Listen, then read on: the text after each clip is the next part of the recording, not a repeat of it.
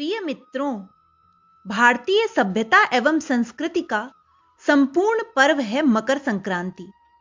मकर संक्रांति के इस शुभ अवसर पर मैं आपके लिए सूर्य देव से संबंधित कुछ महत्वपूर्ण जानकारी लेकर आई हूँ। आशा करती हूँ कि आप सभी इससे अवश्य लाभान्वित होंगे। सूर्य को वेदों में जगत की आत्मा कहा गया है। समस्त चराचर जगत की आत्मा सूर्य ही है। सूर्य से ही इस पृथ्वी पर जीवन है। यह आज एक सर्वमान्य सत्य है।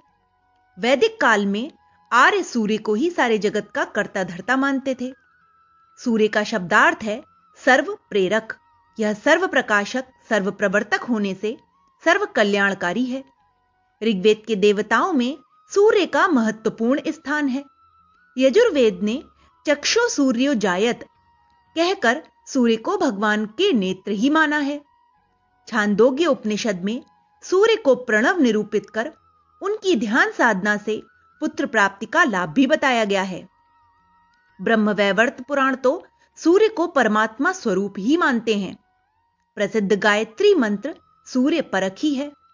सूर्योपनिषद में सूर्य को ही संपूर्ण जगत की उत्पत्ति का एकमात्र कारण निरूपित किया गया है। अतः कोई आश्चर्य नहीं कि वैदिक काल से ही भारत में सूर्योपासना का प्रचलन रहा है। पहले यह सूर्योपासना मंत्रों से होती थी, बाद में मूर्ति पूजा का प्रचलन हुआ तो यत्र तत्र सूर्य मंदिरों का निर्माण हुआ। सूर्य उपासना और दान के पर्व के साथ ही मकर संक्रांति, स्वास्थ्य, योग खान पान और आध्यात्म का भी पर्व है। इतने बहुआयामी, बहुत कम पर्व होते हैं। पर्व के नियमों का यदि हम पूरी तरीके से पालन करते हैं तो उससे सर्वांगीण लाभ अवश्य प्राप्त होने की संभावना रहती है। शीत की तेज़ी में कुछ कमी आने का संकेत लेकर आती है मकर संक्रांति। अब तक जो गरिष्ठ भोजन खाकर आराम से पचाते रहे हैं, उसमें बदलाव का भी इशारा है खिचड़ी के सेवन के रूप में। सूर्य उत्तरायण होते हैं, इसके भी मायने पर्व परंपरा में ही निहित हैं। अब पहले हम चर्चा करेंगे कि सूर्य हमारे अन्नदाता किस प्रकार हैं। सूर्य को स्वास्थ्य एवं धन प्रदाता के साथ अन्नदाता भी कहा गया है। सारे खाद्यान्न की उपज में इनका तेज समाया है। अन्न में जो ओज है, जो शक्ति है, वो सूर्य की ऊष्मा के ही कारण है। सूर्य विश्वात्मा देवता हैं, जो प्रत्यक्ष ज्योतिर्मय हैं। समस्त धर्म इनकी किसी न किसी रूप में आराधना करते हैं। विशेष अवसरों पर इनकी नियमित पूजा का विधान है। ज्योतिष शास्त्र में सूर्य को सात घोड़ों पर सवार, प्रातःकाल रोज़गार बढ़ाने वाले, दोपहर में भोजन देने वाले और सायकाल के बाद विश्राम देने वाले कहा गया है। सनातन संस्कृति में सूर्य की उपासना की जाती है।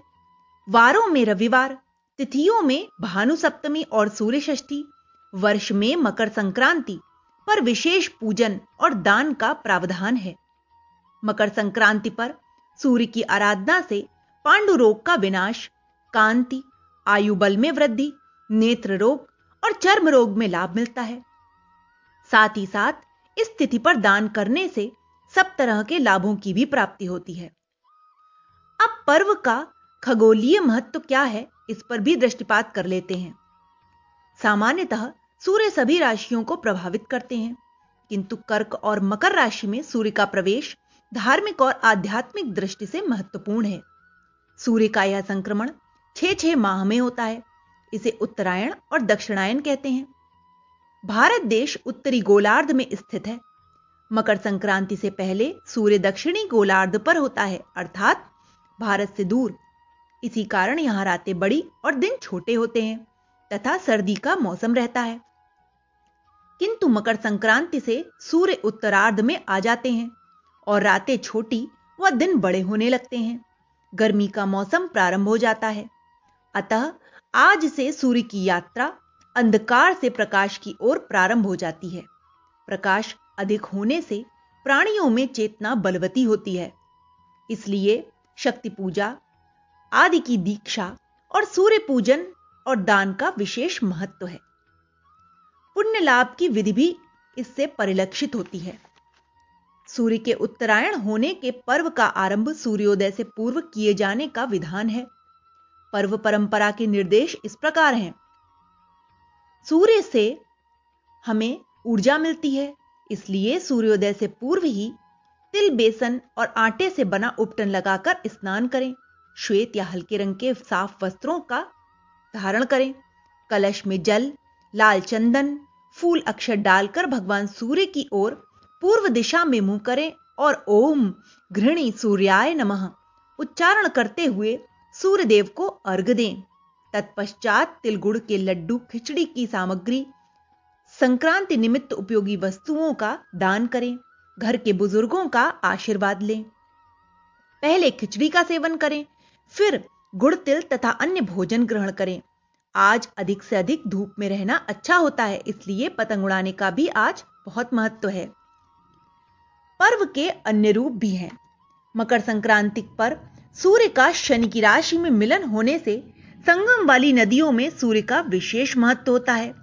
इसलिए गंगा सागर, प्रयागराज में त्रिवेणी संगम और अन्य स्थानों पर जहाँ जहाँ नदियों में संगम है, वहाँ स्नान किया जाता है।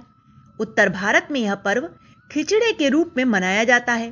साथ ही माघ का मेला भी लगता है। देश के अलग अलग प्रांतों और क्षेत्रों में इस पर्व को अलग अलग रूप से मनाया जाता है। तो इस प्रकार मकर संक्रांति के इस पर्व पर हमने जाना कि क्या सूर्य की महत्ता है और किस प्रकार देश के अलग अलग प्रांतों में अलग अलग प्रकार से यह पर्व मनाया जाता है। संक्षेप में हम कह सकते हैं कि मकर संक्रांति का पर्व एक महत्वपूर्ण पर्व है, जो भारतीय सभ्यता और संस्कृति को दर्शाता भी है। आज के दिन तिल गुड़ खाएँ, पतंग उड़ाएँ मीठा मीठा बोलें और खिचड़ी का दान करें। यही आज का महत्व है और यही हमारे जीवन को आगे प्रशस्त करने का मार्ग भी है।